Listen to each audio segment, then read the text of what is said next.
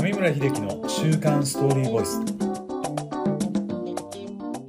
こんにちは。ストーリーボイスの上村秀樹です、えー今日のテーマですけどもペットを飼いになってる方には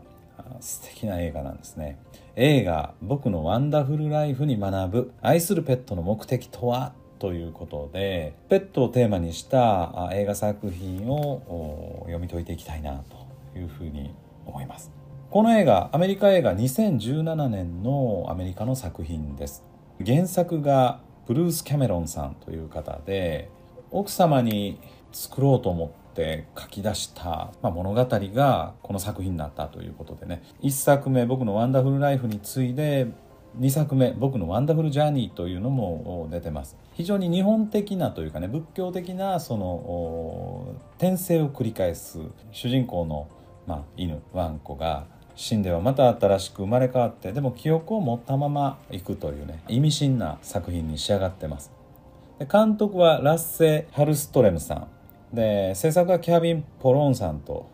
いうことで。で出演は50代のイーサン役をデニス・クエイドさんがやっています。50代のハンナ役をペギー・リプトンさんがやっています。このペギー・リプトンさんクインシー・ジョーンズの現在の奥様ですね。この2人とあとはまあ主人公である犬。で物語が進んでいくと。まああらかたどんなシナリオなのかと言いますとね主人公のこの犬ベイリーという名前。初めはベイリーではなかったんですけど名前がなかった犬がベイリーと名付けられる。2回目に生まれ変わった時にベイリーと名付けられるんですけども合計作品の中で5回生まれ変わってで2回目に生きてる時に飼い主となったイーさんこのイーさんをずっと支えたい助けたいというこうミッションというんですかね。その目的を持ってそれ以降まあ人に比べると命のサイクルが短いですから、まあ、死んじゃうわけですけども何度か繰り返して最後5回目にイーさんの元へ戻ってくると当然ながら姿形も違うわけですけども、まあ、主人公のこのベイリーが、えー、イーさんの元に戻ってきた時にイーさんもあるタイミングです「お前はベイリーか?」というふうにね、えー、気づくシーンがあるんですね、えー、ある意味でちょっと不思議なシーンなんですけどもペットと、まあ、主人のラブストーリーという仕立てになってます。前々回ですかね100万回生きた猫をご紹介しましたけどあれとも非常に近いんですよね考え方がね。ペットが我々自身も輪廻転生してるのかどうかそれは分からないわけですけども。まあもしあるとするならばまあこうかもしれないなと、うん、いうふうに参考になる作品かなと思います。まあ、かつてペットを飼っていたとか今飼っている、まあ、悲しいことに老衰で死んじゃった、ね、何か別の理由で死んじゃったということもあるかもしれません。もうかなりの悲しみと辛さがやってきますよね。100万回生きた猫でもお話ししましたけども残された方にやっぱりその悲しみがどっとやってくるわけですね。最近ペットを亡くして辛く悲しい時期を過ごしてる人がいるんですけども、まあ、このストーリーボイスがその人にもちょっと力になればというふうに思いまして僕のワンダフルライフをね今回取り上げてみることにしました。ストーリーをちょっと追っていきたいんですけども映画が始まりだした子犬レトリバー系のま雑種でね生まれてすぐ「見えないよ見えないよ」なんていうことで 出てくるわけですけども生後数ヶ月で殺処分されてしまって俺は一体何のために生まれてきたのかなということを自問しながら、えー、次のまた命になってくる僕らこう見てる側としてはワンコが捕まって殺処分されるっていうのももうすごく心痛むんですけどまた次に生まれてくるんだと。で、え、2回目に生まれてきた時は赤いレトリバーでね生まれてきます。レトリバーを預かっているところから脱走しましてねパッと逃げていくんですけど今度また捕獲されてしまうんですね捕獲されて売られそうになって連れて行かれるんですけどその捕獲した人たちがまあ居酒屋というこうバーみたいなところに行ってる時に車の中に、えー、ロックされて、えー、置いとかれるわけなんですね。ただまあ炎天下で車中は熱くなって瀕死の状態にワンコがなってるそこに主人公の子供時代のイーサイが通りかかってもう瀕死の状態のワンコ助けてあげると。そこからイーさんとの、まあ、犬生っていうんですかね。そこが始まりだすと。名前をベイリーと名付けてもらうわけですね。ただそのイーさんはあ母親に愛されて育ってるんですけど父親がちょっと飲んだくれでねワンコを許さないというこういう姿勢なんですけども、まあ、そんな中でイーさんと一緒に成長していくと、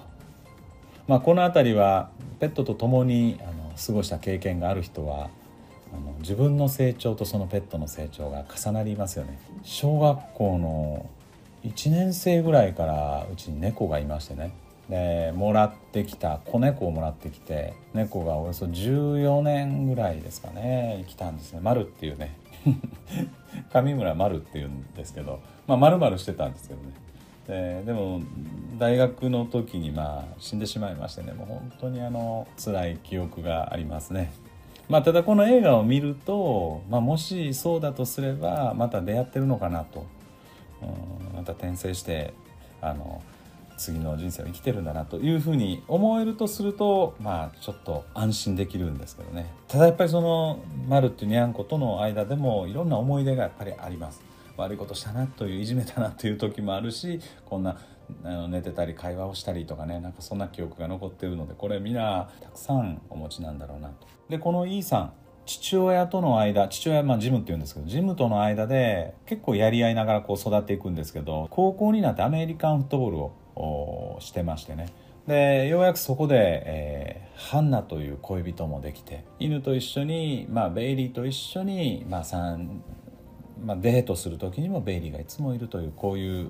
状態なんですけど、まあ、父親との間では常にこうちょっと衝突があると、まあ、そんなイーさんアメフト部で活躍してたんですけどその妬みをイーさんに妬む、まあ、同じくその学生の同級生から家に放火されてねその放火がきっかけで彼は建物から飛び降りた時にその下に農具があって大怪我をしてしまう。足がちゃんと動かないというんですかね。不自由になってしまう。そこから彼の人生が大きく転落をしていってしまうんですね。付き合ってたハンナとも別れ大学にもまあ行かずということで、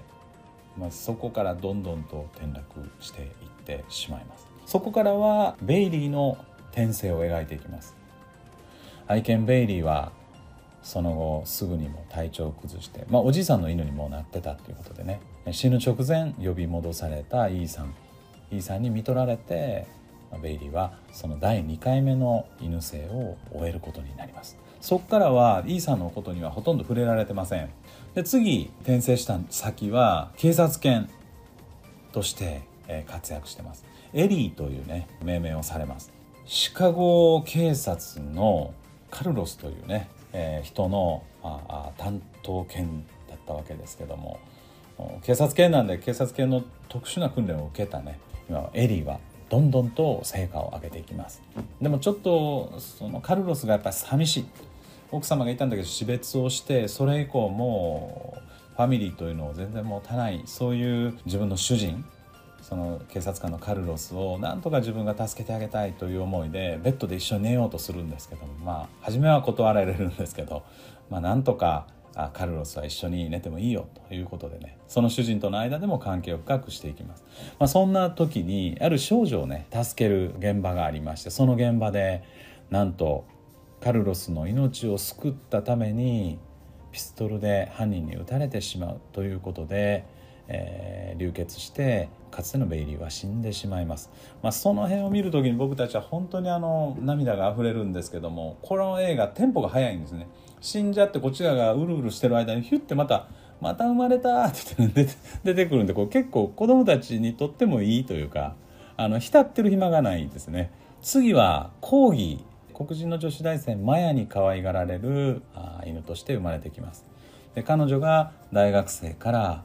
同じく犬つながりでドッグランですかねそこで知り合って結婚し子供ができファミリーとして育っていくその相手も飼っていた犬と一緒に大所帯で暮らしていく。ただ相手の犬ロキシーがまあ病死をしてしまってから今回はティノという名前でね、えー、命名されるんですけども同じくまあ亡くなっていってしまうと。でこの時もまあちょっと悲しい。で最後に、えー、セントバーナードってね大きい犬として生まれてくるんですね。ワッフルズという名前になります。まあ、これはちょっと貧しいエリアの若夫婦に買われるわけですけどもこれもまた男の方が旦那の方があんまり良くないということで犬を遠くに連れて行って、えー、捨ててしまうんですね。捨てられたセントバーナードのワッフルズ。いろんなところでさまよってで気づくとイーさんの農場の近くにやってくる。我々の1万倍や10万倍と言われるその犬の嗅覚転生を経ても自分の主人の匂いこれを嗅ぎ分けてなんとなく歩いていくと E さんの農場だったと。そこでおよそまあ20代前半ぐらいの E さんと別れて以来30年ぐらいですかね50代半ばぐらいの E さんが一人で暮らしているところにワッフルズとなっていくわけです。まあただ E さんのところに行った時にはワッフルズという名前分かんないわけですけども、それを何とかしてベイリーなんだよということを伝えに、えー、奔走します。でもイーさんはまあそれ分かんないわけですね。ね、まあ、それで、えー、徐々に徐々にあれ？というね。お互いに「ん？なんかお前ん？何何を伝えたいの？こうねこういう風になってくるんですが。これ我々大人人間間でもあるような気がしますね。なんか気になるっていうこの存在、まあ、そういう気になるっていう人にはまあ大いに話しかけたらいいんじゃないかなと思うわけですけども、まあ、そういったところをこの映画は見させてくれます。まあ、それで、えー、イーさんのところで住むことができるようになるわけですね。そこの中で E さんの学生の時に別れてしまったハンナとつないであげるというねこんなことをしてくれるんですね。まあ、これはちょっと人間的なあの視野で、えー、犬が動いてますのでまあ実際にはそうかどうかわからないですけどもただまあそういうことっていうのは、まあ、ペットを飼っていた我々なんかこうあこの子が仕向けてくれたんだとここに行くようにとかねなんかそんなことって後になってそうなんじゃないかと思うことがたくさんありますよね。これは大いにねあの信じてもいいんじゃないかなと思わせてくれる良質な作品です。最後は元々のベイリーなんだよということをイーさんに気づかせるシーンがあります。納屋の中から出てきたフットボールのちょっとくしゃんと潰れたやつですよね。それをイーさんが投げるとベイリーがタタタッと走ってきて背中からを乗り越えてジャンプしてキャッチするっていうねそれをセントバーナードはやりますでイーさんは「あれあれあれ?」とこうね感じて「お前もしかしてベイリーか?」とこうね言うんですけども非常にいい作品に仕上がってますのでこれはまあ子どもたちと一緒にね見ていただいていいかなと僕のあの会社では学童保育をやってましてね、まあ、いくつかある授業の中の学童保育。子どもたちと一緒にこれを見た時に子どもたちは非常に喜びました。主人公が若かりしい頃青春の時代にまあ、ちょっとこうキスをしたり初恋をしたりっていうシーンも非常にうまく描かれていて匂い、まあ、犬独特のその嗅覚からあホルモンの分泌がこう盛んになってくるっていうことをねうまく匂いがするんだなんてことでね。でキスすることもペロペロしてるっていうこういう表現で、え、出ています。え、親子ともども見ていただいても子どもたちも見ていただいてもいい作品かなと思いますけども、まあ、この作品ストーリーボイス的なアプローチでちょっと紐解いていきますと、まあ、我々人間も生きる目的っていうのをどっかで見出して見出したらそこからあその目的に向かって歩んでいくと。一代で成し遂げられないことは仲間や後継共有して、えー、持続していくようなことを考えたいと。いうわけですけどもまあ目的が見つかればもしかしたら転生して別の人になってでもその目的に近づいていくということを言われてたね、えー、本をかつて読んだことがあります。ただ地域も場所も時も離れて生まれ変わってくるわけなんでどうやって、えー、主人公をさ、まあ、目的をとかねそういう関係者を探すのかということなんですけどあるお坊さんが言われてたんですかね魂が記憶してるような作品を作っておきなさいっていうね。それだったら、まあ、次に生まれてきたとしても記憶してるんだよって分かるんだよ。あなるほどと、まあ、本を書くとか曲を作るとか絵を描くでも何でもいい。それが今世で作った作品をもしまあいろんなことでなくなって次のある成人になって見たり読んだりした時にあれとこう気づくと。そういうこともちょっとこの映画見ながら思い出して我々自分のやってきた目標を見つけられるとなおいいなというふうに日々思って生活をしています。でこの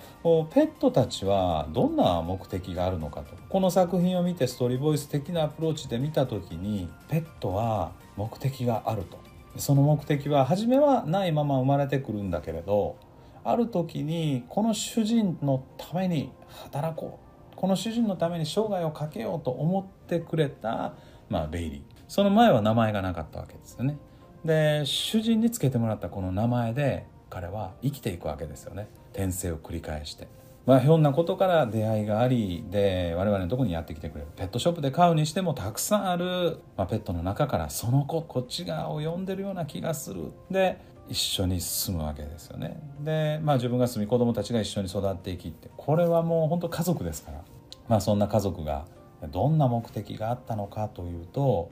私たちを癒し一緒に育ち楽しませてくれる、まあ、ここだと思いますね。であるこの中のベイリーは主人を守るでこれが一つのミッションです。2作目となる、え、僕のワンダフルジャーニーはある女の子を守る僕が守るぞっていうミッションを経てやっぱり転生を繰り返していくってこういう作品になってますね。まあこう思えるとしたら犬も人間もあんまり変わらないかもしれないですね。目的を見出さない時はもう記憶すら残ってないんだけどでも目的を見出したらそのために走り出すわけですね。命尽きてもまた次へと。なかなかねいい作品だな。まあそんな深いことを考えてみんな見ないですけどストーリーボイスのアプローチで見た時には素敵な出会いだなと。でただ命のサイクルがやっぱりペットたちは短いんですよね。数年とか数ヶ月とか。ね多くても十数年ということなんでその喜びの分だけまあ亡くなる時死んじゃう時に悲しさがやってくるんですけどまた出会えるはずというふうに思えたら、まあ、悲しいけどこれまでを感謝して送り出してあげて供養してあげて思い出としてしっかり残しておくっていうことだろうなと思うんですね。動物たちと一緒に過ごした時間感性をね残しておけば、まあ、十分にいいんじゃないかなと思いますけども。まあそんなあの学びがねこの作品にはありますので、まあ、この作品を見てかつて飼っていた僕も、まあ、上村丸、ね、にゃんこの三毛のオスだったんですけどそのここのことを、うん、たっぷり思い出しました、えー、直近で亡くしたね、えー、人たちっていうのは寂しいですけどこの作品を見てさらに、えー、鮮明な思い出をですね、え思いを馳せてありがとうねと思いを上げてあげたらいいんじゃないかなというふうに思って今日のストーリーボイスを締めくくりたいなと思います。まあ僕たちのね、えー、日々仕事をしたり生活をしたりする中で犬や猫をはじめとしたペットたちっていうのはもうなくてはならない存在です。ペットショップやねいろんなところで売り買いをされててお金が介在してるんで本当にあの商売として、えー、成立しててるのでちょっとどぎつい取引なんかもあるかと思うんですね。一方でまた増えすぎてしまったのを殺処分したりとかね。こういうことも実際に起こってます。まあ、そんな社会的な問題がある一方でこの作品は、まあ、そういったところを和らげてくれる死んだ先にこう主人のところに戻ってきてくれるとするならば、まあ、寿命はある意味で受け入れられて、えー、次にまた困ったあ子たちを形が変わっていたとしても引き受ける機会があったら引き受けてあげてね。ペットたちの力も借りながらあこの人生を楽しくしていけたらなというふうに思いましたので。紹介をしてみました。ペットネタはこっちの方がいいよ。このドラマがいい。この映画がいい。この本がいいよって、まあ、ぜひねコメント欄で教えていただきたいなと思います。チャンネル登録とね、えー、いいねとベルマークチンっていうのもぜひ押していただきましてストーリーボイスをまた広めてください、まあ、チャンネル登録者が100人を超えて、えー、楽しく今もやっていますが引き続きねいろんな人や作品をどんどん紹介していきたいなと思いますんで、えー、大いに楽しみにしていただけたら嬉しいです。それではまた1週間、えー、皆様が素敵にお過ごしになられて来週のストーリーボイスでお会いしましょう。上村秀樹でした。